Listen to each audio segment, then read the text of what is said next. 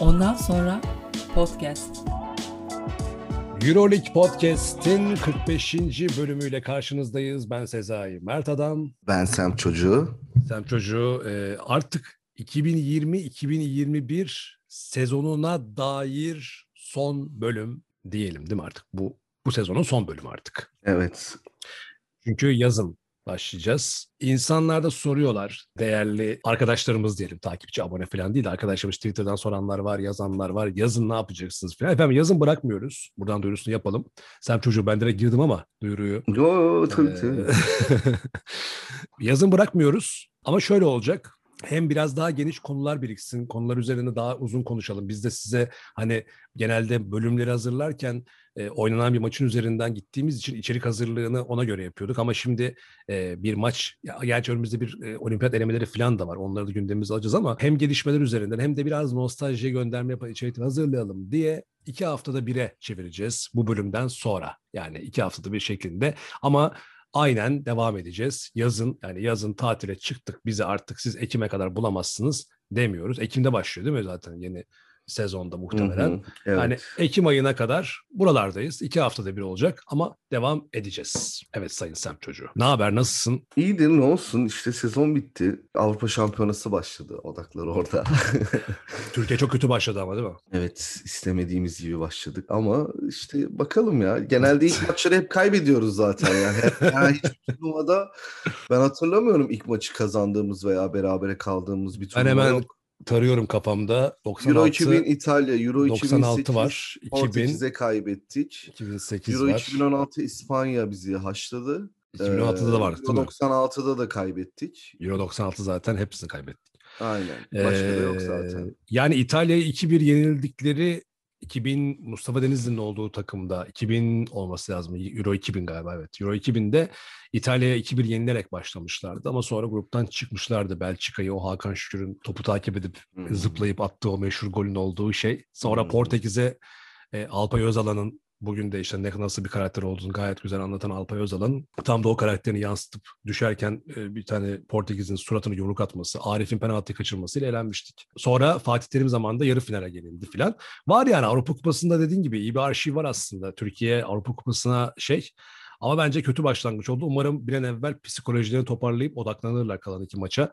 Psikoloji her şey çünkü bu şeylerde. Bu tarz kısa turnuvalarda psikoloji bazen taktiklerin hatta kadro gücünün bile üstüne çıkıyor. Peki o zaman bu bölüm ne konuşacağız? Bu bölüm sezonun ardından Biraz üzerine hızlıca geçeceğiz. Fenerbahçe Efes finali de bitti. Bu esnada diğer liglerin son durumuna da bakacağız. Onlarla ilgili haberler de var. Onları söyleriz. Herkesin merakla beklediği transferlerden evet bahsedeceğiz. Ve Eurolig'in geleceği hakkında da biraz konuşmak istiyoruz. Bunu yazın hep konuşacağız zaten ama tam da aslında sezon içerisinde özellikle benim çok e, konuşmak istediğim, Semt Hoca'yla beraber konuştuğumuz ya bu Eurolig ne olacak, ne olacak bu Eurolig'in hali kafasına çok hızlı geçildi.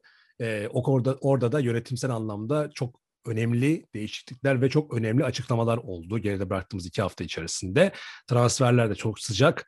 O zaman bunları konuşacağız. O zaman Euroleague Podcast 45. bölüm başlıyor.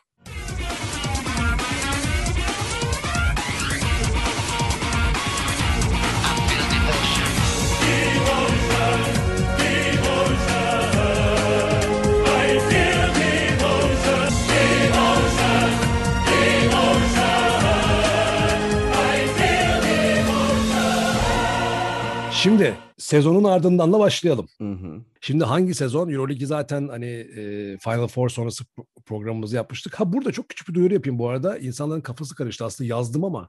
Şimdi bir, arkadaşlar 44. bölümü yayınladık. Sonra 43. bölümü tekrar yayınladık. Bunun nedeni bir takım görmüşsünüzdür izlerken de işte bir takım görsel denemeler yapıyoruz. Hangi format daha iyi olur? Oralardan sizin yorumlarınızı da bekliyoruz tabii ki. Daha efektif nasıl yazılmaya devam edeceğiz. En iyi, en doğru görselliği bulmak için. 43. bölümü e, yeni bir kurgu montaj yaparak yayınladık. Çifte olmasın diye. Öncekini sildik. Zaten çok izlenmemişti. Hani önceki videolara göre. Araya kaynamıştı. Dolayısıyla onu yerleştirdik. O, e, kafa karışıklığı olmuş işte. Ya siz işte Final Four özel mi yapıyorsunuz hala? Zaman geçti falan. Arkadaşlar geçmedi. Eski bölümü e, dinleyebilirsiniz. 44'ümüzde var. Şimdi 45'imiz var. Ya aslında şeyin nedeni de oydu hani bir komplo teorist yeni arkadaş vardı ya "Aa, videoyu niye sildiniz niye amaçlıyorsunuz Ha, evet, evet, evet. filan. Ya aslında Ha, nedeni da- buydu yani. Ha, Aa, o ha, zaman işte bu. Evet. o zaman yani videoyu yapıyorduk falan filan işte bir render alamadık bilmem gibi Evet evet. Aynen oldu. aynen ha. İyi Öyle oldu bunu söylediğin. yani. Ee, İyi oldu bunu söylediğin. Ee, Aslında şey, amacımız bu o videoyu atmaktı o zaman ama işte o zaman yok render alamadık yok upload sorunu falan filan bilmem ne derken Hı hı. işte sildik tekrar şey yaptık falan. Aynen. O, ö- özel bir şeyimiz yok Kafanızda arkadaşlar. bir şey komplo teorileri çıkarmayın. Komplo teorilerini hiç çıkartmayın. Burada biz neysek oyuz. Yani Sedat Peker'in YouTube kanalına gidebilirsiniz. Başka e, varyasyon.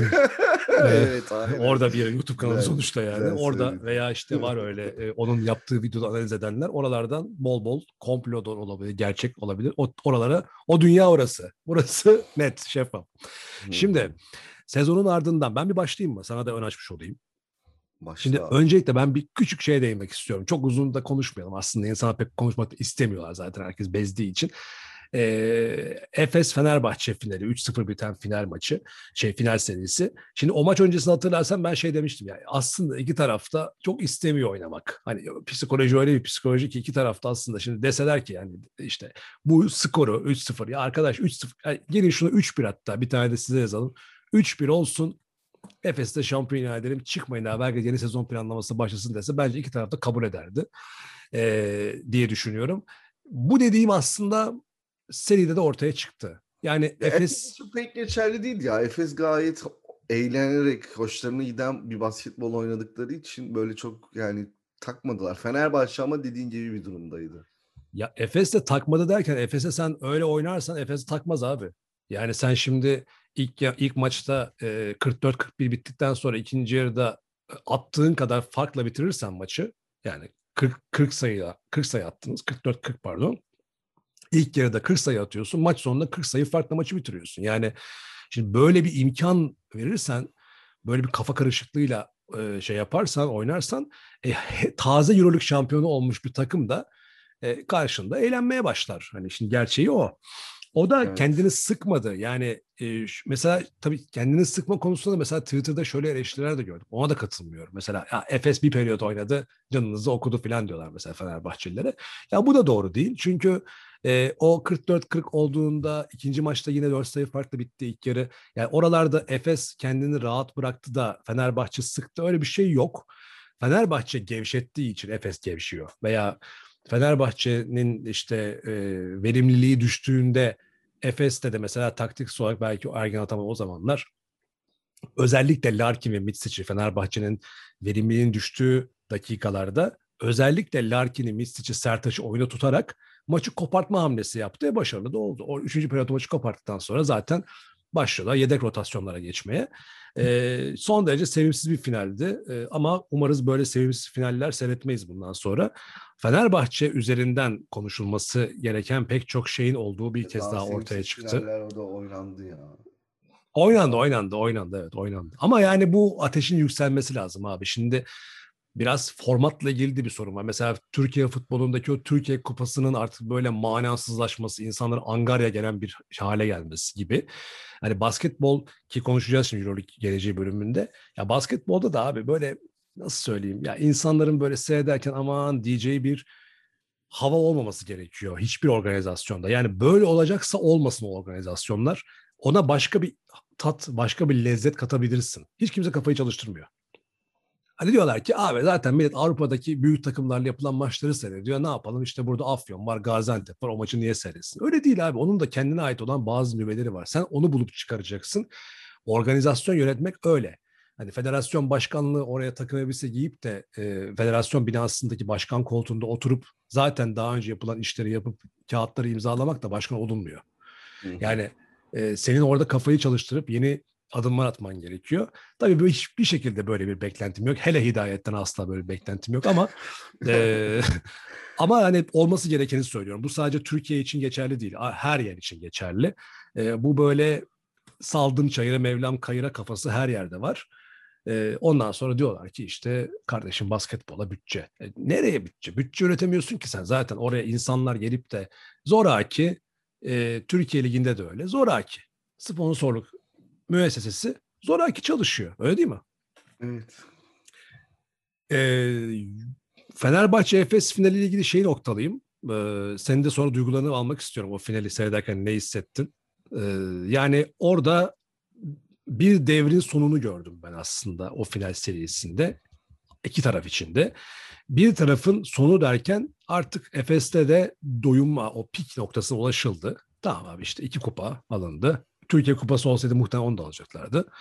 Ee, Fener ezildi falan. Filan. Ya finalde evet, Fener ezildi. Öteki tarafta Euroleague'de Final Four yapıldı. Eller kollar. Fener sallan... de aynı şeyleri yaşadı çünkü. Yaşadı yaşadı aynen. O zaten bak dikkat edersen onu yaşadıktan sonraki sene düşüş başladı. Düştü Fener'de mesela. Bir, bir, mesela hatırlıyorum ben. İşte biz final serisinde bir 80-37 falan da skor mesela. Öyle tabii, şeyler tabii. yaşadık yani. Efes de yaşadı yani onları. Evet. Onlar aslında bir yandan iyi bir yandan da kötü. Tabii tabii işte e, Fenerbahçe tarafındaki devrin sonu hikayesi de aslında şey bana kalırsa her şeye rağmen e, işte konuştuk tekrar söyleme gerek yok. İyi bir geçiş sezonu yani nasıl söyleyeyim kaza yapılmadı. D- direksiyon hakimiyeti kaybedilmedi ama Fenerbahçe taraftarı mutsuz ama ya bu sezon için konuşuyorum. Ama koş kova sallıyorlar falan şu an. Şimdi abi sallarlar. Yani çünkü niye biliyor musun? Sallayacak yer arar taraftar. Taraftarın olayı o. Yani şimdi sabahtan akşama kadar Melih'e salla, Melih'e salla, Melih'e salla. Al gördük Melih, Melih, Melih, Melih. Melih de dedi ki bari taraftar hissini yapayım dedi herhalde kendince. Çıktı her maç kavga çıkardı filan senesinde. Yani e, Chris Singleton'la girdiği kavgada kaldı ki bence orada yüzde yüz Chris Singleton haksız. Onu da söyleyeyim. E, son derece şımarıkça e, geldi ve verilen cezaları da asla kabul etmiyorum. Yani orada Chris Singleton'ı atarsın, Melih'i atmazsın abi. Veya Melih'e e, teknik faal verirsin. Yetmedi. Yok efendim sen de girdin ben. Herkes girdi sahaya. Yani ha şu var Fenerbahçe'ye o cezalar kesilmeseydi Melih atılmasaydı yine Efes Sonuç farklı mı olurdu? Hayır. Olmazdı. Muhtemelen yine yenerlerdi ama e, öyle olmuyor. Yani. Onu söylemen gerekiyor. E, bir başkası da artık e, tamam zaten herkes aynı dili konuşuyor şu anda. Sertaç Komşuoğlu da konuşuyor bunu e, şeyde konuşuyor. Bir takım çekirdek bir yapı korunacak. Onun etrafında yeni bir takım kurulacak ve bu seneden ders çıkarılacak. Eyvallah ama bu senenin geçen seneye göre çok daha dikkatli ve e, iyi planlanmış olması da e, elzem. Çünkü o, onu pek camia kaldıramayabilir ki Euroleague'deki pozisyonu da konuşacağız. Oradan da baktığın zaman ki Ali Koç da bunu söylemiş. Hani biz Euroleague'de A lisans takımız şey yapamayız demiş yani bunu böyle bütçeyi düşürdük ama öyle oldu böyle bunu deme lüksümüz yok demiş. E, bence de yok. Yani eğer Panathinaikos, Olympiakos, e, bak Himki yiyor, Himki gerçi lisans değildi ama Fenerbahçe veya bir başka takım, Efes yarın öbür gün hani bunlar kalkıp da ya bu sene de olmadı abi biz de bu sene para toparlayamadık, olmadı işte ya organize olamadık filan demeyi alışkanlık haline getirirlerse o zaman basketbol serisi var bize deriz ki abi o zaman size lisanslarınızı bırakın o sene kimse o en iyisi o gelsin oynasın. Biz de onları seyredelim deriz. Öyle değil mi? Evet. A lisansının bir sorumluluğu var. Hı. Yoksa yapıyı değiştireceksin. Evet. Ne hissettin Fenerbahçe Efes serisini izlerken? Acı. yani şey e, yani ben ne hissedersem istediğim sonucun değişmeyeceğinin farkında olmak kötü ya. Ya peki bir şey soracağım. İlk maçta ilk yere 44-40 bittiğinde ulan hani Fenerbahçe kazanacak mı acaba ya da kazan kazanma şansı var diye düşündün mü? Yok ya bu şey CSK serisinden önce tam takım halinde biz herkesi yeneriz hissiyatı vardı ama CSK 3. maçından sonra o hissiyat bitti. Hani şey hmm. bitti. Hmm. Mesela eski e, Fenerbahçe diyorduk ya ne olursa olsun mücadeleyi bırakmıyor falan filan bu takım öyle değil yani. O yüzden e, yani beklemedim ya ben. Üzgünüm, özür dilerim. Bir de dağınık. ama yani o takım çok dağınık yani. Hmm, çok dağınık. Çok şey e, yani nasıl diyeyim e, takımın gerçek yani nasıl diyeyim Veseli o liderlik işini tam sanki kotaramıyor gibi ya hala bence. Şimdi işler biraz kötü gittiği zaman Yani takıma e, farklı bir lider lazım sanki. Biraz böyle saha içinde daha farklı bir lider lazım ya. şimdi Ya şöyle bir şey mesela var. O Veseli, da Veseli de çok temperamental tamam mı? Şimdi Ha, evet mesela evet. Veseli her girdiği mevzuyu kaybediyor anladın mı? Bu çok büyük bir sıkıntı yani. Onun Evet. girdiği mevzuyu kazanması lazım ama o hep kaybediyor. Hakemler onu atıyor hiç acımıyorlar falan. Euroleague'de de öyle oldu. Diskalifiye oldu falan.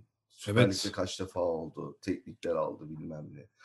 Ee, o yüzden takım lider şimdi takım bütün takım ona güveniyor. Şey yapıyor ama o da böyle yapınca bir herkes de ya öyle yapıyorsa biz de falan filan diyorlar mesela.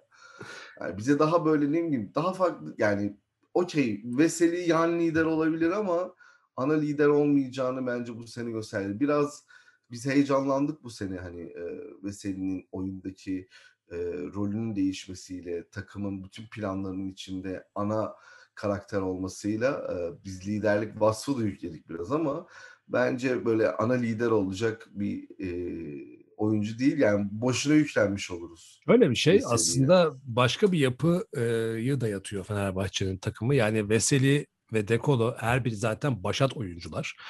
E, bu sene Gudur için de takılma, katılması e, ile beraber aslında başka türlü bir mekanizma çalışmaya başladı. Mesela Dekolo'yu susturdukları zaman Guduric devreye girdi. Bazı maçları Veseli tek başına aldı. Bazı maçları Veseli Dekolo beraber şov yaparak kazandılar. Yani Bu arada Guduric de sezonun sonunda çok kötüydü yani. CSK playoff'undan sonra sezonu bitirmişti kafasında. Ee, benim aslında final serisi öncesi demek istediğim şey buydu. Ee, bitmişti. Yani artık her şey bitmişti kafalar. Biz zar zor Karşıyaka'yı zorlaya. O da zorla yani. Zorla Karşıyaka'yı. Ya da Karşıyaka çok yorgundu zaten abi. Onlar da Şampiyonlar Ligi son 8'inden Aynen, o gelmişlerdi. Son 8 çok yordu onları Evet ya. yani oradan gel. Herkes yorgun. Şey de söyledi, Ufuk Sarıca da söyledi yani.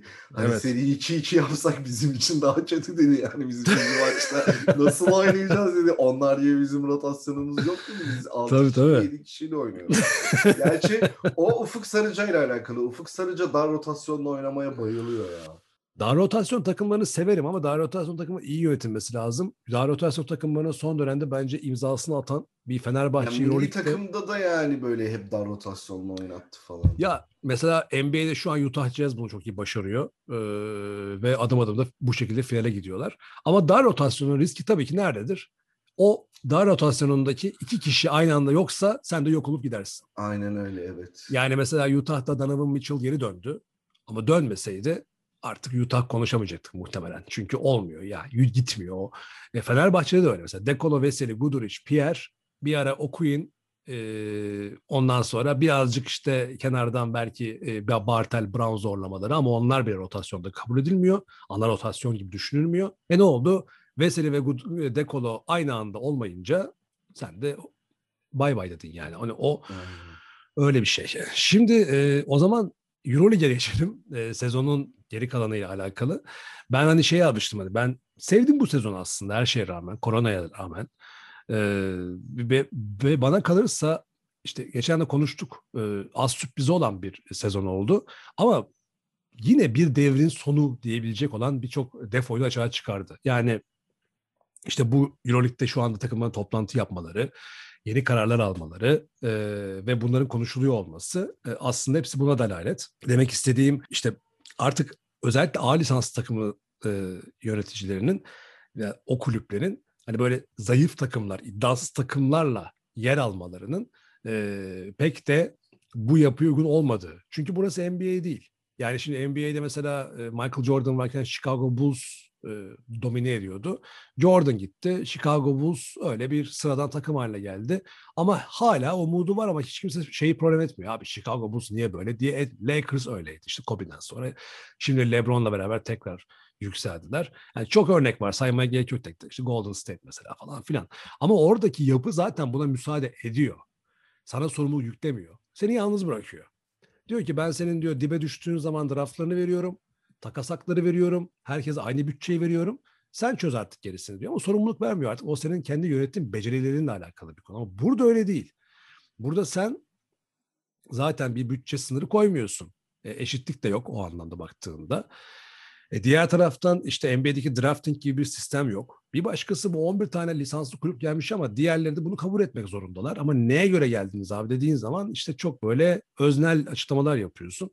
O nedenle madem öyle o zaman Panathinaikos'un, Olympiakos'un, Makabi'nin ee, işte bir şekilde yarışın içinde olabilecek e, yönetimde olmaları gerektiğini gördük. Çünkü işte Bayern, Zenit hani bunlar bu sene zaten bence bu sene hatırlayacağım üç tane şey var. Bir, bir, takım var. Bir tanesi tabii ki Efes.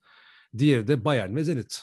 Yani e, damga vurdular yani. Özellikle Baskonya ve Žalgiris'in bir şekilde playoff atlama e, geleneğini kırdılar ve yeni isimler olarak girdiler devreye.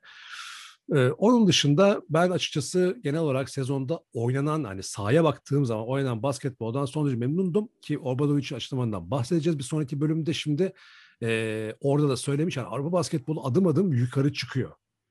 Kalite yükseliyor. Bu sezonda bunu gördük. Senin peki bu sezonda aklında kalan isim, olay ne mesela? Türkiye Ligi için mi Euroleague genel Euroleague, için mi? Euroleague'e geçtik. Euroleague'e geçtik. Yani 3-5 kelimeyle. Sezonu bir basketbol sever olarak e, nasıl tarif ederim? Yani güzel bir sezondu aslında basketbol açısından bayağı iyiydi. E, tek eksiği seyircisiz olmasıydı. Seyircili olsaydı çok daha farklı, çok çok daha güzel olurdu. Mücadele had safhadaydı. E, Efes şampiyon oldu, bir Türk takımı şampiyon oldu. Peki bir tane takım Fenerbahçe söylesem, bir tane takım kaldı. söyle. 2020-21 sezonundan sadece bir tane takım söyleme hakkım var. Aklımda kalan. İlk ne geliyor? Şimdi. Yani sezona damga vuran takımı diyorsun yani. Senin aklında kalan yani. Ya Efes sezon adam. Efes mi dersin? Başka yok yani çünkü e, yok ben yani. Bayern ve Zenit'in e, bu bu seneki Yani Zenit'te evet yani mesela çıkış yani. mıkış anlamında evet Zenit'i falan ekleyebiliriz ama ana karakter Efes'ti yani.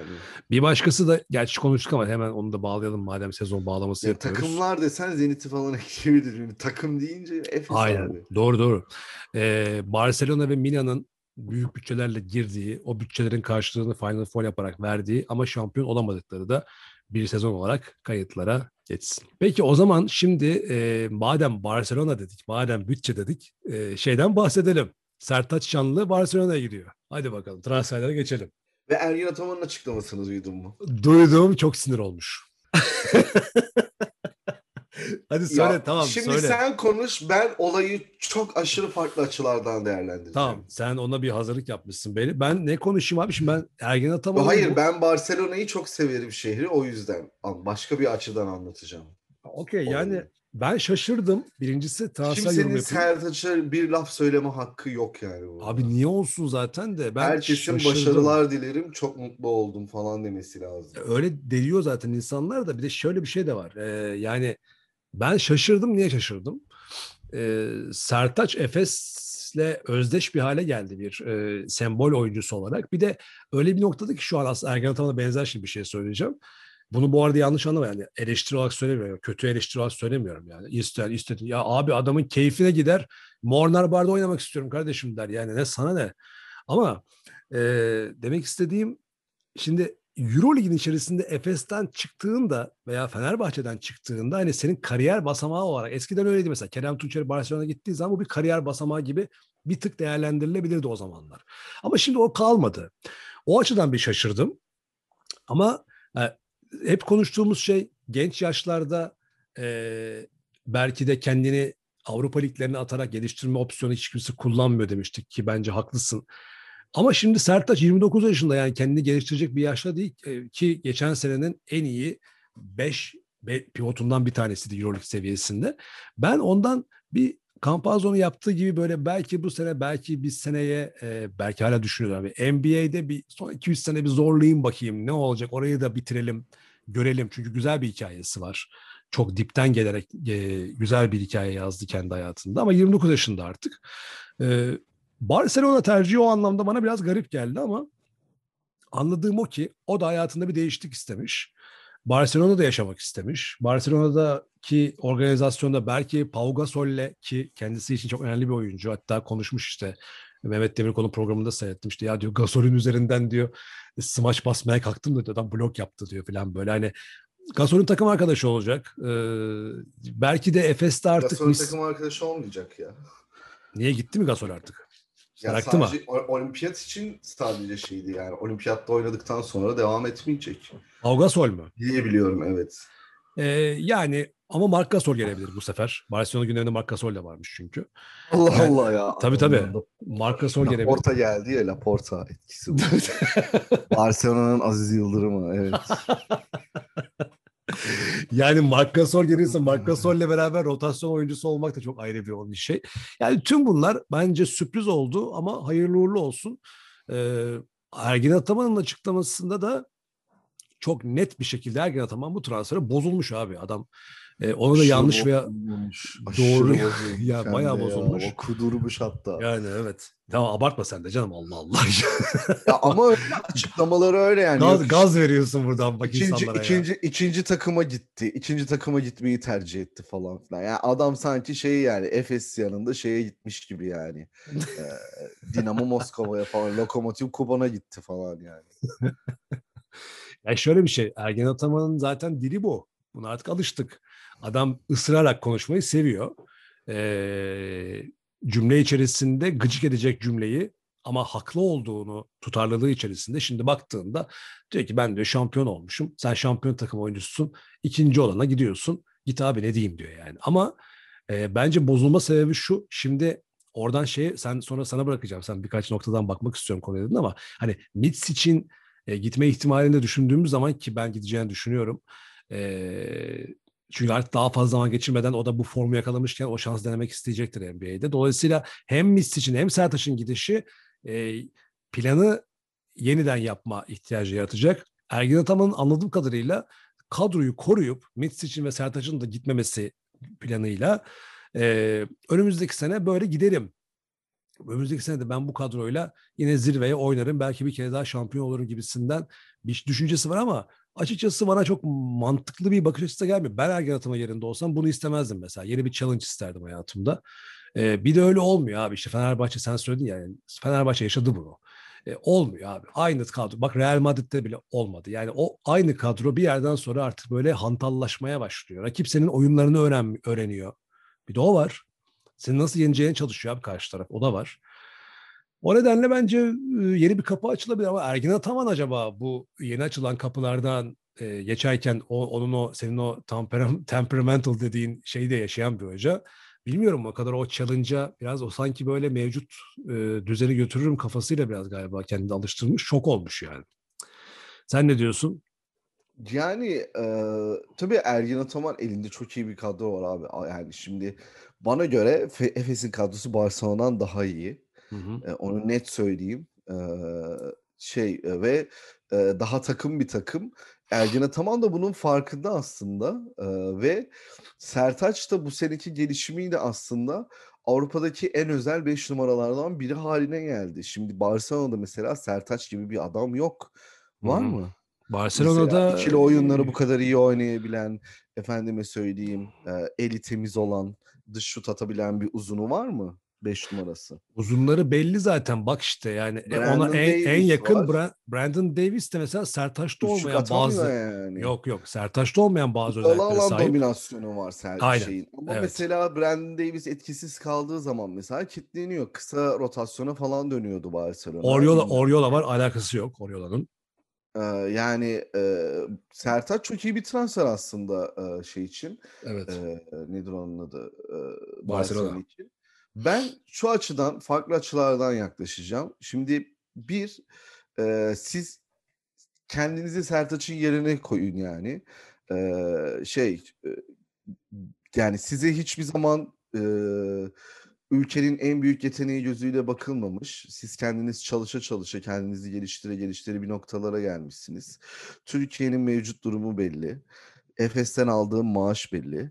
Ve hı. e, Sertaç hayatında ilk defa bir kontratta söz hak yani kontrat görüşmesinde masaya e, hani söz hakkı sahibi olarak oturdu yani belirleyici olarak oturdu. Yani o kendisine ne gelen ne değil onun ne istediğine göre bir kontrat yapıldı hayatında ilk defa Aynen. ve bu da Barcelona'ya karşı yani. Efes'e kontrat yenilemeye oturduğunda Efes aynı parayı vermedi. Efes çok az bir parayla oynatıyordu Sertaç'ı. Büyük ihtimal Efes'te aldığın 2-3 katını alacak. Evet. Ee, her şeyi geçtim. Barcelona gibi dünyanın en güzel şehirlerinden birinde yaşayacak arkadaşlar. Barcelona'ya gitmiş olanınız varsa bilmiyorum. Ben gitmedim. Gitmeyi istiyoruz ama. Yani Barcelona'ya gitmiş olan ne demek istediğimi anlar yani. Barcelona harbiden yani böyle yaşanılacak on numara şehirlerden biri. Parkları, markları, işte şeyi, sosyal hayatı, aktiviteleri, cartı, curtu. Hı hı. Yani e, tapas için bile gidilir abi Barcelona'ya. Anladın mı? Adam burada dürüm yerken ya orada tapas yiyecek yani. Düğme doyduğu için artık tapas yesin diyorsun biraz da. Yani e, yani ne bileyim e, on, yani dediğim gibi yurt dışında yaşamak çok farklı bir tecrübe. E, seni hayata olan bakış açını değiştiriyor. Kesinlikle öyle. E, yani e, oraları görmek başka. İspanya'da 3 senenizi doldurursanız arkadaşlar vatandaşlık alabiliyorsunuz. Umarım 3 senesini doldurur vatandaşlığını alır. Kendisini, çoluğunu, çocuğunu, hayatını kurtarır. Sen Sertaç'ı biraz kıskandın galiba. Hayır hiç kıskanmıyorum. Asla kıskanmıyorum. Ben de Avrupa'da yaşıyorum abi. Yok o anlamda demiyorum. Ama ama İsmail yaşaması yani şey anlatıyorum şimdi. Sertaç'ın maddi durumun hani şey gibi kıskanma değil de yanlış oldu şey gibi hani onun yerinde olmak istedin galiba sanki biraz. Öyle bir Yok bayağı bir- hayır hiç öyle değil. Ben sadece onun adına keyiflendim açıkçası yani. O Evet. İmkana sahip olması benim çok hoşuma gitti yani. Bir yani mesela Arda Turan tamam mı? Çok açık konuşacağım yani. Kendisi vizyonsuz bir Bayrampaşa apaçisi olduğu için Barcelona gibi bir şehirde yaşayamadı yani. Ama mesela Sertaç eminim gidecek Park Güell'de takılacak. Efendime söyleyeyim Park del Estadelle'ye gidip hamağına atıp uzanacak geri gelecek falan. Böyle güzel güzel takılacak. Yani e, şehirde gezilecek, edecek falan filan bir sürü aktiviteler var. O var, bu var. Şehir bir de böyle çok İspanyol bir şehir de değil yani Barcelona. İşte İngilizce ile anlaşabileceği herkesli bir şehir. O yüzden böyle alışma dönemi onun için inanılmaz zor geçmeyeceğini düşünüyorum. Ee, kendisi güzel tapas yerleri öğrenmek istiyorsa söyleyebiliriz ona da. Merak etme onu öğretim. Yalnız yani bir şey de sen bayağı ama Barcelona, yani Barcelona tatiline çevirdin sen bu transferi. Ya hayır Barcelona tatili değil abi. Şimdi bir oyuncu olarak tamam mı? Nerede O kadar yaşadığın, olmuyor bu arada ya. nerede için. nerede şimdi nerede yaşadığın çok önemli. Mesela hatırlıyor musun mesela Sivas Spor oyuncularıyla böyle röp- röportaj yapıyor işte. Kanan Kamanan vardı işte. İşte şey soruyorlar Sivas hakkında ne düşünüyorsun işte. İşte Sivas'ın bir New York olmadığı apaçık ortada. Cidden burada yapacak hiçbir şey yok falan filan diyor yani adam anladın mı? Şey şimdi mesela bu sene özellikle benim çok şey aklıma geldi mesela bu futbol ligindeki dönüşüm mesela böyle örnek veriyorum. Alanya Spor neden güzel kadro kurabiliyor? Çünkü Alanya güzel bir yer, yazlık bir yer. Sürekli sıcak bilmem ne vesaire vesaire. Erzurum Spor niye o kadroyu kuramıyor? Abi kim Erzurum'da yaşamak ister? Kim kışın eksi 40 dereceyi çekmek ister? Kim hiçbir sosyal hayat yaşayamayacağın, bir bira içemeyeceğin şehirde yaşamak ister? Doğru.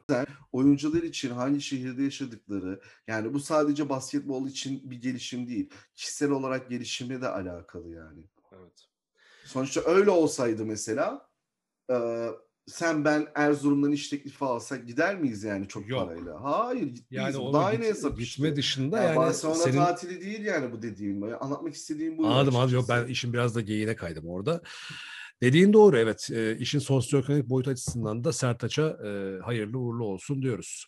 Bir başka ben transfer. çok sevindim kendi onun adına yani. Harika bir şehirde, harika bir organ yani harika bir organizasyon diyemeyeceğim Barcelona için ama yine iyi bir kulüpte oynayacak. Mobbingçiler ya biraz hani. Evet evet aynen öyle. O daha zorlayıcı da olacak onun için. Ee, bir başka transfer. Milli takım için de güzel bir şey. Milli takım için zaten şu anda e, Sertaç'ın kazanımı milli takıma e, büyük bir katkısı oldu ama dediğin gibi yani şu da var. Şimdi mesela Türkiye futbol takımının da bugünkü daha böyle yarışmacı halinin bir nedeni de o oyuncuların İtalya'da, Almanya'da, İspanya'da, Fransa'da oynayan hatta Yani İngiltere'de sezon içinde konuştuğumuz noktaya yani. geldik biraz. Yani Evet. hatırlıyor musun? Hı hı. Diyorduk hani biz daha iyi Evet, evet. olmamız için daha çok oyuncunun Avrupa takımının Evet, evet. Euroleague seviyesinde Ya çünkü şöyle bir şey var abi evet Türkiye'de kral olduğunda ya kendi takımında zaten yerli bir oyuncu statüsünde oynadığın zaman e tamam o senin için bir konfor alanı yaratıyor ister istemez. Ki bak şimdi Fenerbahçe'de konuşacağız. Şeyi söyleyelim. Grigonis'in CSK'ya transferi gerçekleşti. O da bence önemli bir transfer. Çünkü Grigonis geçen sene Jalgiris'in hani ayakta kalmaya çalışan Jalgiris'in en önemli oyuncusuydu bana kalırsa. Evet. Ee, ve CSK Moskova yine yaptı yapacağını. Yani onların o tepe oyuncu toplama hastalığı e, daha doğrusu alışkanlığı devam ediyor. İşte geçen sene Şengelya'yı almışlardı. Benzer bir karşılık olarak. işte şey Milutunov'u almışlardı. Bu sene de Grigonis aldılar. Yani CSK yönetimi Itudis'e diyor ki değişen bir şey yok. Ben yine sana en güzel kadroyu kuracağım Aynen. sen devam et diyor yani. Voigtman'ı da uzattılar. Voigtman'ı uzattılar ama hani CSK'da şey var ya işte en güzel kadro benim kadrom olmalı. Hani CSK'nın durumu biraz şeye benziyor hatta anlayış açısından baktığında uzun zamandır işte Real Madrid'in, Barcelona'nın e, öyle bir tavrı vardır ya abi en iyiler bizde oynar. En iyisi bizde oynar. Mesela Brezilya milli takım en iyisi ya bende oynar ya Barcelona'da oynar. Onların öyle bir bakış açısı var. Son yıllarda İngilizler biraz kırmaya başladı onu. Ama o şey bir zamanlar Milan öyleydi. 90'lı yıllarda futbolda Milan öyleydi. En iyisi Milan'da oynardı. Hı hı. Ee, şimdi bu CSK da öyle yapıyor. Yani Avrupa'nın diyor yani Amerikalıları bilmem de diyor Avrupalıların en iyileri bendedir abi diyor. İşte en iyi Gürcü bende diyor mesela Schengen. O Evet. yüzden e, öyle bir durum Grigonis transferinin bana bendeki karşılığı o. Şimdi tabii Militunov da döndü. E, yani CSK yine yani artık alıştık her sene yine bir numaralı şampiyonluk adayı olarak sezona girecek her sene olduğu gibi. Itudis de valla güzel yere tezgah açtı yemin ediyorum ya. Yani Itudis için de büyük şans ama bak işte bu şöyle bir şey aklını kullanacaksın abi hayatta. Yani ben hayatta neden keyif alıyorum? Nereden mutlu oluyorum? Ne istiyorum? Politik davranmayı bileceksin abi. Abi, bunun cevaplarını kendi vereceksin hep. Ben ne istiyorum? Aslında ben ne istiyorum? O kadar çok bulutun içinde kayboluyoruz ki. Sen ne istiyorsun abi? Sen seni ne mutlu ediyor şu anda? Onun bir cevabını kendi dürüstçe ver. Bak ondan sonra eee, bunu böyle saçma sapan yok evrene enerji kafası söylemiyorum. Sen kendi şeyine cevabını verdiğin zaman ona göre hamleni yapmaya başlarsın. Evet bir şekilde de gidersin de oraya yani. Çünkü o cevap elinde artık senin. Karşına çıkan karar mekanizmalarında e, o cevaba göre çünkü karar vereceksin. Itudis de belli ki bak Darüşşafaka dedi değil mi Itudis? E, hı. Obradovic'in yardımcısıydı. Obradovic açılıma geleceğim şimdi. Onda başlayayım sonra Fenerbahçe ile bağlayacağım. E, yani Itudis Obradovic'in yardımcısıydı ama oradan mesela bak Darüşşafaka filan ya Darüşşafaka ya Banvit ya hangisiydi? İkisinden biriydi. biriydi. E, hocalığını yaptı. Oradan abi CSK. Yani bu adam ne istediğini biliyor belli ki ki kendini orada ispatlayıp bak kaç senede iki, şimdi iki yıl daha orada kalacak. Eyvallah. Şimdi Obradovic senin adam, herkesin adam. Jelko Obradovic en son Umutlar Ödül'ün sözünün sahibi. Demiş ki şimdi senin yüreğin pırpır ediyordur şu anda. Evet. Demiş ki 20 gün içerisinde demiş her şey belli olacak. Dönüyor. Kral dönüyor. Mekanın sahibi geliyor. Ya şey gibi hissediyorum ya sanki böyle işte çok sevdiğin bir kızdan ayrılırsın yeni sevgilisiyle görürsün ya o, hissiyat ya vallahi. Ulan Çok- bunu herkes söylüyor ya. Çok kötü ya. Yani Obradovic başka bir takımda görecek olmak beni bitirecek ya. Keşke devam etmeseydi yani. Fenerbahçe taraftarı Fenerbahçe taraftarı seneye o zaman Ümit Besen'e bağlayacak anladığım kadarıyla. Obradovic Ya Fenerbahçe'ye ya. Ben, gelmeyeceğine göre yani bilmiyorum. Salonda görsem ağlarım herhalde bilmiyorum. ya şimdi şöyle tabii eyvallah. Obradovic'in bu arada Fenerbahçe gelmeyeceği de kesin değil. Igor Ve Kokoş- ihtimal de varmış galiba. Evet, var, Fenerbahçe var. ihtimali. Var var. Yani Kokoşkov'un e, şöyle bir durumu oldu. Ee, bu playoff serisinden serisi sürecinde e, mesela dikkat edersen Sertaç Komşuoğlu hep Gerardini ile beraber fotoğraf veriyor. E, toplantı yapmışlar. E, orada da mesela fotoğraf çekmişler. Gerardini orada. Yani tamam hani birileri şimdi şey diyebilir kardeşim formatı öyle. Koko, koçu almıyorlar. O yönetim toplantısı o falan diyebilirler. Eyvallah bir şey demiyorum ama hani Kokoşkov'la ilgili çok net konuşmuyor başından beri. Ali Koç da mesela şey söyledi. Biz de dedi yeni sezonda bütçemizi yükselteceğiz. Ona göre plan yapacağız. iyi oyuncular alacağız. Sorumluluğumuz biz ama hiç kimse şey demiyor şu anda. Kokoşkov devam ediyoruz demedi kimse. Kontratı var. Ee, ha ben ister miyim? Hmm, açıkçası istemem. Yani ben hani Kokoşkov'la bir sene daha o Kokoşkov'u yapmak isteyen buraya gelme nedenleri açısından baktığında o nedenleri gerçekleştirebileceği bir kadroyu işte Gerardini ile Sertaç Komşuoğlu'yla beraber neyse artık kimse onlarla beraber oluşturup bir, bir de bu sene bakmak lazım.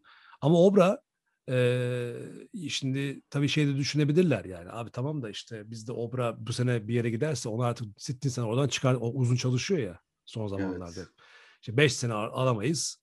Abi alamazsan da alamazsın yani. Tamam o kadar abartmaya gerek yok ama Obradovic'in bir de hani Kokoşkova dışında Obradovic'in Fenerbahçe tekrar gelmesi halinde ben bu sefer başarılı olacağını da düşünmüyorum. Yani başarısız olamaz Obradovic ama başarılı olamaz derken şey o eski Obradovic zamanını geri getiremezsin abi. Ee, yani belki bu dediğimiz şey belki bir 10 sene sonra o öyle olur ya mesela 10 sene geçer, 20 sene geçer. Hani orada bir devranlar döner. O zaman bir son bir dem vurursun orada ama şimdi çok erken. Ama Ama Takım- Obradovic'in dönmesi demek çok farklı bir şey demek. Yani bir kere kombineler full satar sezon açıl açılmadan. tabii tabii aynen söyleyeyim öyle. sana. Evet, evet ben de bu sene almaya bakalım. olması demek yani. Ee, yani Peki sen ya. onu şimdi bırak da sen takım tahmini yap. Şimdi ben Real Madrid dedim. Real Madrid'e kesinlikle gitmeyecek. Onu ben sana söyleyeyim.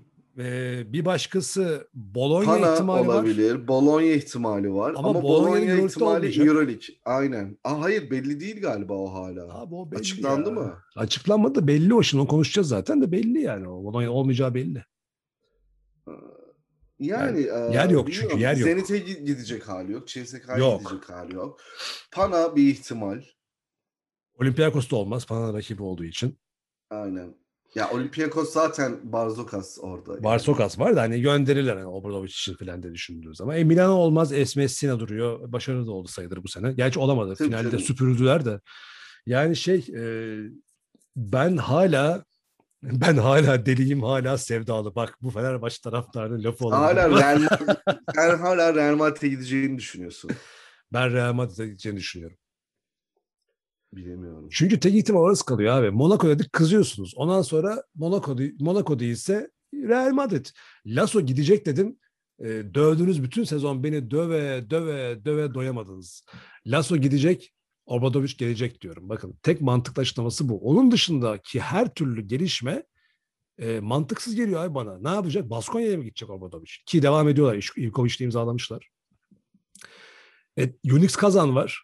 E, ona gideceğini zannetmiyorum. Monaco olmaz abi ne Monaco'su. E, Asvel'de adam zaten ona bütçesi yetmez. E, zaten öbür herif de başarılıydı şeydeki işte Parker'ın kardeşi. PJ Parker. E tamam. Jalgiris'e gidecek hali yok herhalde. Ha, belki Bayern bir Münih ihtimal. Olur mu? Bayern Münih Parayı olmaz. basar mı Bayern? Ya? Bayern Münih olmasın abi zaten. Şey çok tatlı orada ya. Trinkieri. E, o öyle kalsınlar orada onlar. Trinkieri Fener'e gelsin falan diyen bir topluluk görmüştüm bir ara Twitter'da. Aa, olur olur olur o bak. Olur o. Ben geçen bölümde de söyledim. Çok şık olur. Trinkieri Ben- Fenerbahçe çok tatlı olur. Ya düşük bütçeyle kahraman olur da yani bilmiyorum büyük E bütçede ne Trinkieri. Trinkieri Fenerbahçe taraftarının istediği o vurdulu, kırdılı, coşmalı e, şimdi bir şeyli bir şey diyeceğim işte o o şeyi seviyor. Yapabilir, yapabilir onu yani. Ama Hani- işte ben şey o bir bir, bir yani taraftarla bir bir şeye girecek Trinkieri kesinlikle yani. Girer, ben ona da girer. yani. Taraftara da laf söyler. Ego abi adam büyük ego çünkü yani. Ego ama ben ya. o şeyi seviyorum. Yani terbiyesizlik yapmadı. Ben daha doğrusu terbiyesizlik değil de e, cehalet yani ca- mesela İb- Zlatan İbrahimovic gibi cahil olmadığı müddetçe ben o agresyonları bu şov dünyasında seviyorum ama Zlatan mesela cahil cühela bir herif mesela. Ama e, o, o cahil olunca mesela işte o zaman da bir yerden sonra tiksiniyorsun anladın mı herifin yaptığı şovlardan. Ama Benim korktuğum şey şu abi lafını böldüm özür dilerim ama mesela şimdi bizim e, futbol taraftarımız bayağı bilgisiz tamam mı? Hala böyle ben görüyorum böyle yani aşırı saçma böyle sinirleri bozacak yorumlar falan yapıyorlar falan böyle. Hı. Sanki kulübün bu durumda olmasının tek sebebi basketbol şubesiymiş gibi falan filan. Ve selam. Ee, gerçi Ali Koç onunla ilgili çok net bir açıklama yaptı. Yani basketbol şubesine giren para çıkan parayla futbolun hiçbir alakası yok diye. yasak abi zaten kontrol Ee, ediyorlar onları. Şey e, yani umarım taraftar biraz anlamıştır. E, ama hala ya kapatalım falan 20 o milyon falan kaçtı e, e, Sem çocuğu şeydeki toplam ne 18 milyonmuş. Şimdi ben bunu söylediğim insanlara şunu söylemek istiyorum. 19 milyon euroyu alıp ki bu arada bu oyuncu bütçesi değil her şeyin bütçesi. Yani antrenmanın, e, otobüsün benzin parası da var o işin içi- 19 milyon euro içerisinde. Ondan sonra otel e, ekstraları da var yani. Her şey dahil. O millet onu yanlış anlıyor. Bonservisleri topluyorlar. Hay, hani 19 diyorlar abi her şey dahil. Şimdi o parayı alıp Fenerbahçe futbol e, bütçesine koysak Fenerbahçe futbol takımı şu 3 senedir yaşadığını yaşamayacak mıydı? Ne yapacaktınız o 19 milyon euro ile? Neyi değiştirecektiniz? Saçma sapan Yani laflar şey etmeyin ya. Kimi alacaktın? 19 milyon euroluk 3 tane kafanda oyuncu vardı da onun alamadın da mı başarı mesela gelmedi? şimdi şuraya bağlayacağım aslında. Bütçeden ziyade demek istediğim mesela sallıyorlar mallıyorlar falan filan. Mesela Obradovic, Kokoşkov muhatap olmaz böyle şey. İşte Serdar Ali Çeliker gibi hayatında basket topu görmemiş bir insan falan yorum yapacak böyle gerizekalı gerizekalı. Ona cevap verir Trinkieri. Anladın mı? Verir, Sorun orada verir. yani. Verir, Anladın verir. mı? Versin Yani zaten. Trinkieri mesela futbol taraftarı der ki futbol taraftarı çenesini kapasın falan der yani. Anladın Der mı? abi. Bu belki veya basketbol taraftarı bu takım böyle olmaz deyince basketbolu ben daha iyi biliyorum taraftardan falan diyebilir diye düşünüyorum. O yüzden bu belki işte o Aykut Kocaman vari şeylerden yaşayabiliriz yani. Kokoşkov onun tam Daha tersini yapıyor. Hiç muhatap gibi. olmuyor. What the fuck is going on there diyor. Hiç susuyor adam. Konuşmuyor bile. Muhatap olmuyor. Şimdi e, Obradovic'in söylediği bir şey daha değinmek istiyorum. Çok hoşuma gitti. Demişler ki NBA'den bunu mülakata çağırmışlar. Bu da demiş ki ben sadece basında mülakat yaparım. Aynen evet evet. Ee, Doğru bir şey yapmış biliyor musun? Evet. Avrupa basketbolunun e, reputation için çok güzel bir açıklama olmuş. Aynen ve şey de söylüyor. Mesela şu anda Utah dedim yani. Quinn Snyder. Ben mesela atlamıştım onu. O diyor şeyin yardımcısıydı diyor ya.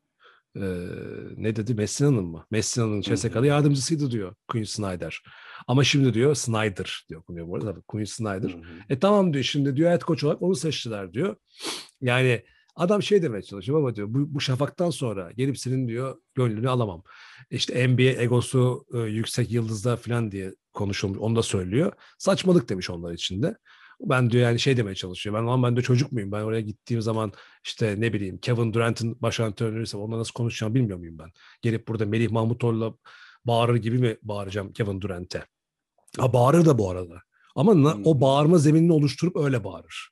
Yani boş boş dışarıdan bakarak. Gerçi Mehmet Okur da benzer bir şey söyledi ama bence çok doğru. Adam demeye çalışıyor ki şunu diyor kardeşim siz diyor ben Ergin Ataman, Messina, işte Itudis neyse burada Avrupa'nın head coachlarına diyor ya diyor çıkın delikanlı gibi teklifte bulunun alın bir takımın başına getirin. Kokoşkova da mesela diyor sabredemedi, sabredemediler diyor.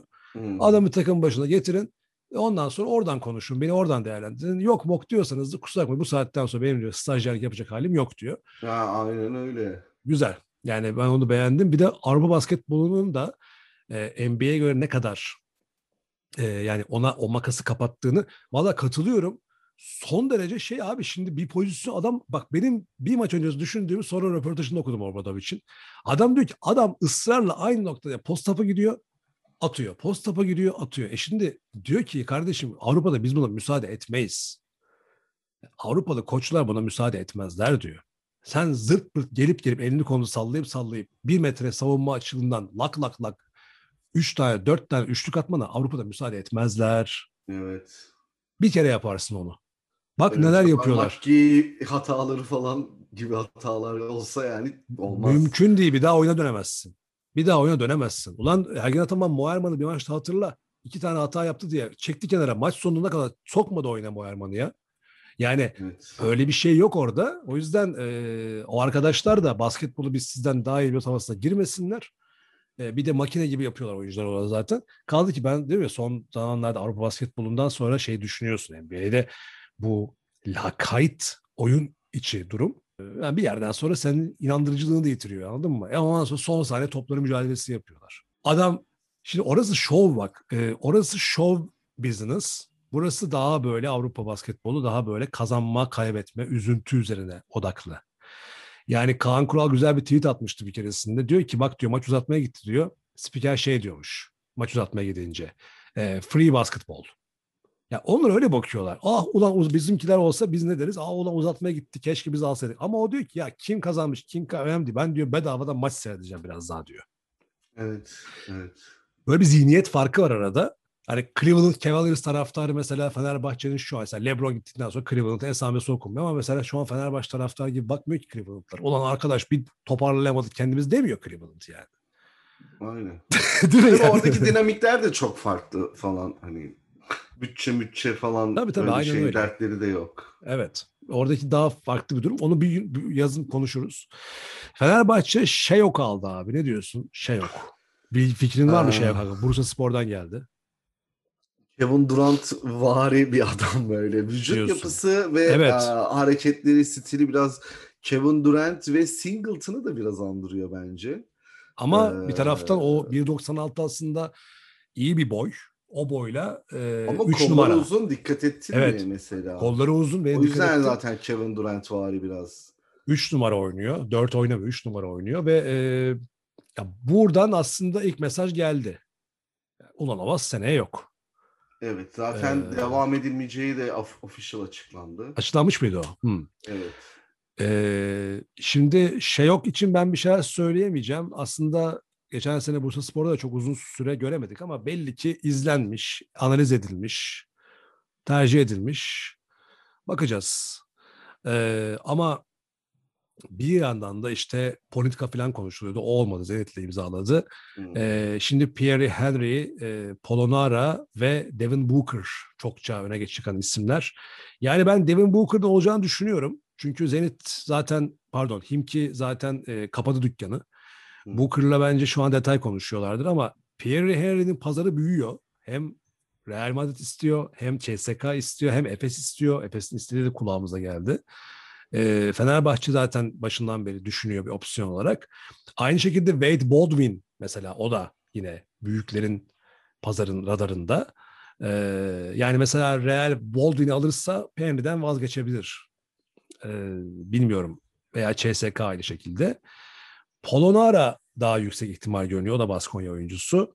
Hani hem Polonara ve Booker alınırsa e, şey yok için bir şey söyleyeceğim ama Polonara ve Booker alınırsa e, geçen seneye göre en azından bir yukarı kademe e, tırmanış olur ama hala bir oyuncu kuru- oyun kurucu takviyesine ihtiyaç var. Çünkü hepsi gidiyor. Yani işte Olanovas gidiyor, Brown gidiyor, işte şey gidiyor, Alex Perez gidiyor. Melih kalıyor bu arada. Ee, bir haber. bir- Kesinlikle gitmesi lazım ya. ya Melih de kalıyor, Ahmet de kalıyor bu arada. Veseli, Dekolo, Guduric ve Pierre ve geçen seneden taraftarın gönlünü bir kez daha kazanan ve artık hani ulan hadi lan işte sana bir iki sene daha mühlet hadi yavrum dedikleri Tarık Biberovic. Bu beş oyuncu tamamdır. Kyle O'Quinn de gidiyor. Ee, çünkü Kyle O'Quinn de olmadı. Olmadı oldu en sonunda yani. Olmadıya bağladı. Ee, Bartel de muhtemelen gidecektir diye düşünüyorum. Gerald de gidecektir. Hamilton geri dönmeyecektir. Yani şimdi şöyle bir tablo çıkıyor karşımıza abi. Eddie, Ulanovas, Hamilton, Bartel, Brown. Ulan geçen sene bunları aldılar zaten. Hepsi gidiyor. yani şimdi- burada çok ciddi bir transfer zafiyeti söz konusu. Yani şimdi sen geçen sene 5 adam aldın. Hepsini sezon sonu yollu. Bir tek Pierre kalıyor. Arada Ya aldıkları, bazen olabiliyor öyle şeyler. arada ya. aldıkları Perez'le arada da 3 adam aldılar. Onların da ikisi gidiyor. Perez'le Okuyun gidiyor. Bir tek Guduric o da eski oyuncu zaten. Yani, Yani- transferi daha değerli toplu düşünerek e, acele getirmeden yapsınlar. Bir sene daha kaldırmaz bu. Hadi şimdi Veseli, Dekolo, Guduric, Pierre'le bu seneyi kurtardık da seneye En zor. azından o iskeletimiz var yani Evet. aslında. O iyi, iyi bir şey yani. Bir de abi bunlar seneye yaşlanacaklar. Bir sene daha yaşlanıyor. Bak mesela geçen Lebron diyor işte tamam abi diyor yaşlandık kabul ediyoruz diyor adam yani. Artık öyle olmuyor yani. Hani Veseli olacak 31, Dekolo olacak 35, öbürü olacak 30. Yani yani onlar da öyle şey değil. Her sene aynı performansı bekleme. Hı hı. Bence hatta Devin Booker gibi Ahmet Düreoğlu'nun olduğuna bakmasan bir tane daha uzun alsınlar. Yani bir o uzun da hakim. Bir uzun daha ne bileyim abi ne bileyim Serafen'i alsınlar. ya e, ya aslında bizim uzun rotasyonu fena değil ya. Veseli, Ahmet, Abi Bartel gidiyor. Bartel Devin gidiyor. Booker. Gelirse. Aslında bir dış şut, cıdış şutu, net de Dört- dış şutu olan bir dört numara lazım aslında. İşte Polonara gelirse Polonara ile o şeyi kapatmış oluyoruz. Kapatırsın tamam ama bence yani orada dört numarada e, şimdi dediğim gibi rotasyonu 1-4, bir tane 5, bir tane de 1 mutlaka Polonara ve e, Booker gelse bile 1, 4 ve 5 takviyeleri duruyor ortada şu anda. Çünkü giden çok var. Yani şey gidiyor abi bu insanlar ya şimdi e, Bartel'in yerine sen tek tek Polonara nasıl rot- şey e, rotasyonu nasıl yapacaksın Polonara'nın altında 4 numara için? O Queen vardı, o da gitti. O nedenle daha bu Prince su kaldırır. Ee, ha Bobby Dixon da artık basketbol bırakıyor. Onu söylemiştik zaten. Da tahmin etmiştik. Ya Bobby'ye güzel bir veda yapmamız lazım. Aynen Onu öyle. Buradan ya. Gerçekten Bobby çok önemli bir karakter bizim için. Ee, bu sene neden aslında çok fazla rol almadı? O da tartışmaya, tartışmaya açık bir konu. Evet. Hiç Kokoşkov değerlendirmedi onu. Ee, aradığımız o liderliği ondan alabilirdik aslında. ya işte o da belki artık gücü yetmiyordu abi onun da artık ya yaşlanma etki ediyor işte. Kenan Sipahi de bu arada muhtemelen ayrılacak. Ee, dolayısıyla Ayrılsın. dolayısıyla- ya. Ya şimdi Ahmet'le Melih kalırsa da aslında onların etkileri çok düşecek. Yani aslında biraz böyle gözünü kapatman gerekiyor Ahmet'le Melih'e artık kalacaklarsa eğer.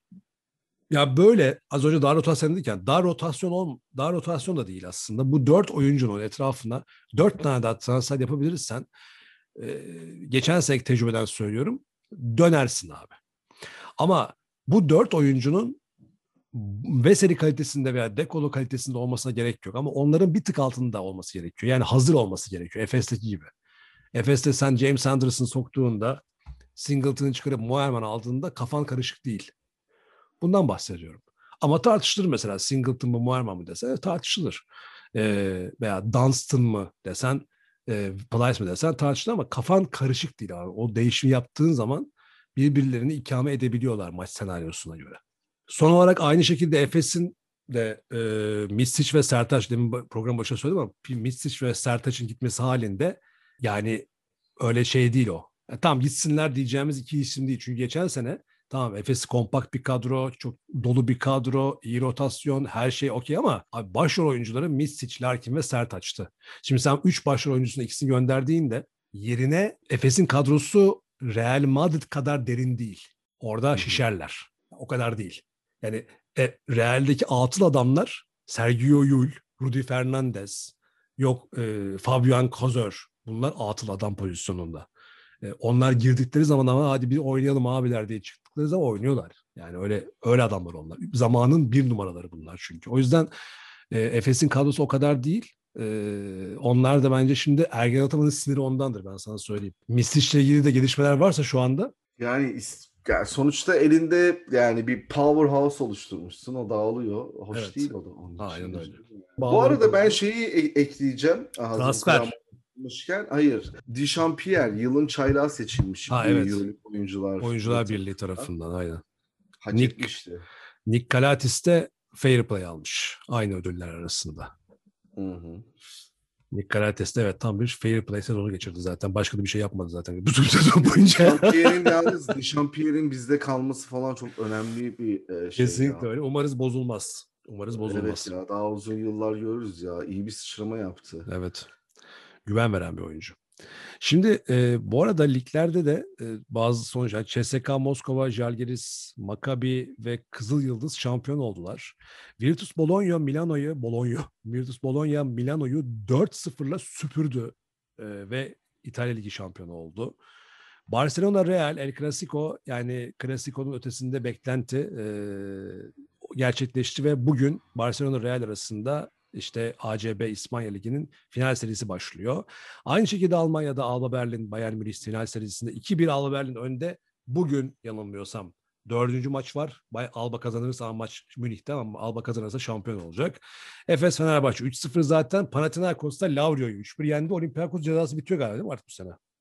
Hmm, diye biliyorum evet. Ee, onlar dönecekler. O yüzden Panathinaikos 3-1 bu arada. 3-0 değil. Yani Lavrio'yu 3-1.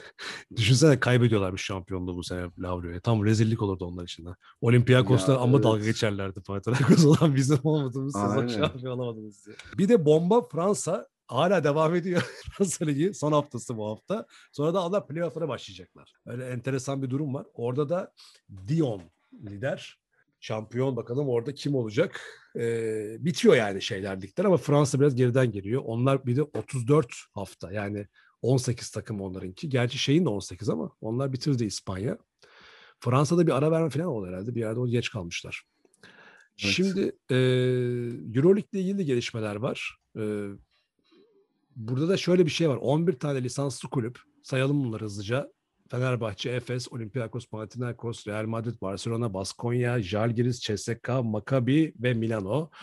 Bu 11 takımın altısı Atina'da bir toplantıda buluştu. De facto bir toplantıydı. Sem çocuğu bundan bahsetti hatta sezon içerisinde. o toplantıda işte şeyin e, CEO'su Jordi e, Bar, Bartomeu, Bartomeu'nun e, ipini çekti bu altı kulüp. O kulübün arası, o altı kulüp arasında Efes var, Fenerbahçe yok, İspanyollar yok, bir de galiba Milano yok. Ve sonra bu 11 kulüp tekrar bir araya geldiler bu hafta ve tamam dedi öbürleri de çektiyseniz çektik biz de çektik dediler ve Jordi Bartomeu'yu dışarı çıkarttılar yönetim kurulundan ve dediler ki abi biz bu 11 kulüp olarak artık yönetime el koyuyoruz. Biz yöneteceğiz dediler. Jordi Bartomeu'nun da darbe değer miyiz buna? Darbe darbe. Darbe yaptılar. Aynen. 11 paşa darbe yaptı. Ee, ve Bartomeu'nun da CEO'luğu devam ediyor ama yetkilerini orada kısıtlı, kısıtlamışlar. Yani CEO ya sembolik bir CEO olacak. Aynen öyle. Şimdi buradan anladığımız bir şey var. Anladığım diyeyim daha kendi yorumum. İki, iki noktadan dolayı bu kararı aldılar. Bence birincisi bu korona sürecindeki e, Euroleague yönetimini biz de burada eleştirdik. Son iki sezonu beğenmediler. Yani son iki sezon iyi yönetilmedi. Bunun zararı oldu hatta. imaja da zararı oldu. Öyle bakıyorlar. İkincisi ipleri ele geçirmek istiyorlar. Bugüne kadar yatırımı biz yaptık. ismimiz döndü falan filan. Bundan sonra nereye gideceği belli değil. Biz yönetelim bundan sonra diyor. Üçüncüsü para kazanmak istiyorlar. O parayı yaratamıyor Euroleague yönetimi. Daha da önemlisi, en önemli kısım zaten burası. Parayı büyütmek için bence kolları sıvadılar bu 11 kulüp. Biz burayı nasıl markalaştırabiliriz diyerek yani işi evet. profesyonel yönetimde aldılar. Aynen yani para kazanmak istiyorlar çünkü. Öteki türlü dağılır bak bu lig en sonunda. Evet, evet, evet, evet. En sonunda bu lig dağılır. Yani ee, şey gibi bir oldu ya yani tamam mücadele arttı ama hani NBA'ye oyuncu veren alt lig gibi olmaya başladı. Aynen ona döndü. Ya NBA'ye rakip olması lazım. Aynen öyle. Ee, bu noktada belki e, işte hep söylüyorum. E, buradan da bir yerden sonra şey hamlesi gelebilir onu söyleyeyim. Hani futboldaki Avrupa Süper Ligi gibi bunlar da çıkıp kardeşim biz 11 lisans şimdi aslında lisanslı kulüp sayısı 13'e de yükseldi. Onlar toplantıya katılmamışlar. Yani yeni oldukları için almadılar aralarına. Birisi şey Asvel, diğeri Bayern Münih. Bunların da lisansları galiba ya da B mi aldı onlar? Neyse işte. Ee, şey var. Alba Berlin var. Bu arada takımları da söyleyelim. Demin konuştuk ya Obradovic için. Yani Alba devam ediyor. Ee, Unix kazanla son senesi Alba'nın yalnız. Son senesi aynen. Unix kazanla şey geldi alt ligden şeyde Euro Cup'tan Unix kazanla Monaco, Monaco. geldi. E, ABA Ligi şampiyonu kontenjanından Kızıl Yıldız'ı oynatacaklar zaten. E, yani bir tek Zenit kalıyor yani o wild card'a. Bence Zenit'e verecekler. E, o yüzden parası da var çünkü Zenit'in şu anda bütçesi de var. Yani geçen seneden bu seneye fark şu oluyor özetle. Valencia ile e, Himki, bu arada senin takımların, senin senin takımlar. Valencia ve Himki gidiyor. Yerine e, Unis kazandı, Monaco geliyor. Gerek kalan aynı. Euro Cup podcast'te arkadaşlar tek başıma. Euro Cup podcast evet. Biz de seneye yollarımızı ayırıyoruz. Himki, Himki ve Valencia hayranları evet, için. Himki ve Valencia konuşacak. Sen çocuğu Euro Cup podcast'ı. Ben Euroleague podcast'ı konuşacağım. ee, yani dolayısıyla burada artık bu herkes görüyor. Çanlar çalıyor. Şöyle bir hamle gelebilir. Öze, uzatmayayım. Ee, bir sene, bu sene olmaz belki ama iki sene sonra falan derler ki kardeşim biz 16 tane A lisanslı kulüp olduk. 16 tane de ya da 14 tane neyse 30'da tamamlayacak. Her sene şu şu şu kriterlere göre e, insanları çekeceğiz. 30 takımlık her sene elit Avrupa Ligi oluşturuyoruz. Ama bu Avrupa Ligi'nde oynayanların kendi liglerine ayrılmasını istiyoruz. Diyebilirler. E, böyle bir model geliştirebilirler. Ve bu da muhtemelen yeni bir kavgaya sebebiyet verecektir. Ama benim söylediğim şimdi aklıma gelen ha bu olur, başka bir şey olur ama mutlaka bir şey olacak. Bu İBB'nin seçimlerinde o AKP'li adamın ismi neydi onu söylediği gibi yani. Hiçbir şey olmasa bile mutlaka bir şey olacaktır diye düşünüyorum. O yüzden e, yeni gelişmelere gebe. Yani e, aslında FIBA'nın da işin içine girmesi lazım burada bir şekilde. Yani e, herkes için faydası olan bir organizasyon biçimi e, önemli. Şimdi yani FIBA, sponsorların FIBA çeşitlenmesi lazım biraz daha. Şimdi şöyle FIBA e, orada trip atıyor UEFA'nın o Avrupa Süper Ligi'ne ligine attığı trip gibi ama şimdi şöyle bir şey var. Yeri gelmiş onu da söyleyelim. Şimdi abi sen bir kere kolunu kaptırdın artık. Bu saatten sonra trip atmanın bir manası yok. Olan oldu. İnsanlar buna alıştılar. Bu fikre alıştılar. Bak Euroleague Podcast'te program yapıyor. Bizim gibi binlerce insan bu işin içerisinde. Dolayısıyla böyle bir alışkanlık var. Şimdi sen kalkıp hala orada trip atma. Öbürü ortada bir şey yoktu bugüne kadar. Daha gerçekleşmesine izin vermeden tavrını koyduğu için onu yapabildi. Kaldı ki UEFA'nın tavrı da zaten tırışkadan bir tavır ben sana söyleyeyim. Oradaki onların söyledikleri şey kardeşim beraber yiyorduk siz niye gidip yan masada yemeğe kalktınız diye kızdılar. Yani Yoksa- evet doğru. Yoksa ne lan zaten 6 tane takımın 6 bile değil 5 tane ülkenin e, üçer takımıyla maç yapıyorsunuz kaç senedir biz de onları seyrediyoruz zaten. Ne oldu? Evet. Hırvatistan'dan yarı final oynayan takım var. Türkiye'den biri mi geldi? Yunanistan'dan finale çıkan olduğu haberimiz mi yok? Aranızda oynuyorsunuz lan zaten. Adam dedi ki Cefer'e lan beraber yiyorduk ne oldu? Niye dedi yan tarafa gidiyorsun? Beraber yiyorduk. Evet, beraber yiyorduk. Ne Evet. Oldu? Doğru, doğru. Sonra da dedi ki aynı mafya usulü. E dedi yan masaya gidersen ben dedi o zaman buradan dedi senin topuğuna sıkarım dedi. Öbürü oradan dedi ki ben senin yemeğine zehir katarım deyince bunlar dur abi şimdi hazırlanmadık deyip iyi hadi hacı gel beraber yemeğe devam edelim falan dediler. O yani hikaye o. Kimse kimseyi kandırmasın. Galatasaray Şampiyon Kulüpler Kupası'nda yarı final oynayan tek takım Türkiye'den. Kiminle oynadı abi yarı finali? Ştab Bükreş. Ha şimdi çık görürsün Ştab Bükreş'i. Ştab Bükreş, Galatasaray bilmem bunun esamesi okunmuyor lan Avrupa'da bunların artık. Evet. Yani Tottenham oynuyor abi finalde şeyle beraber. Tottenham'la Liverpool final oynuyor ya. Siz hangi Avrupa Ligi'nden bahsediyorsunuz? Neyse. Okey. Peki o zaman benim söyleyeceklerim bitti. İki haftada bire dönüyoruz. Eklemek istediğin bir şey var mı sen çocuğu?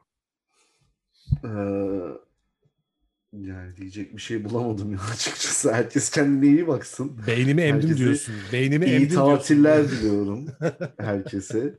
Ee, öyle. Tamam o Bizi zaman takip edin, paylaşın, yorum atın.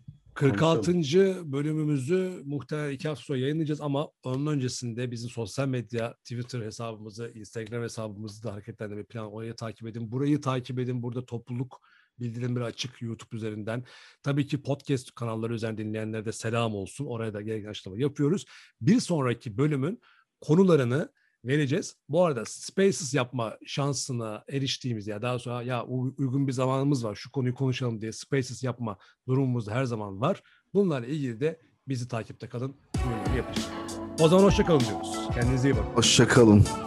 Ondan sonra podcast.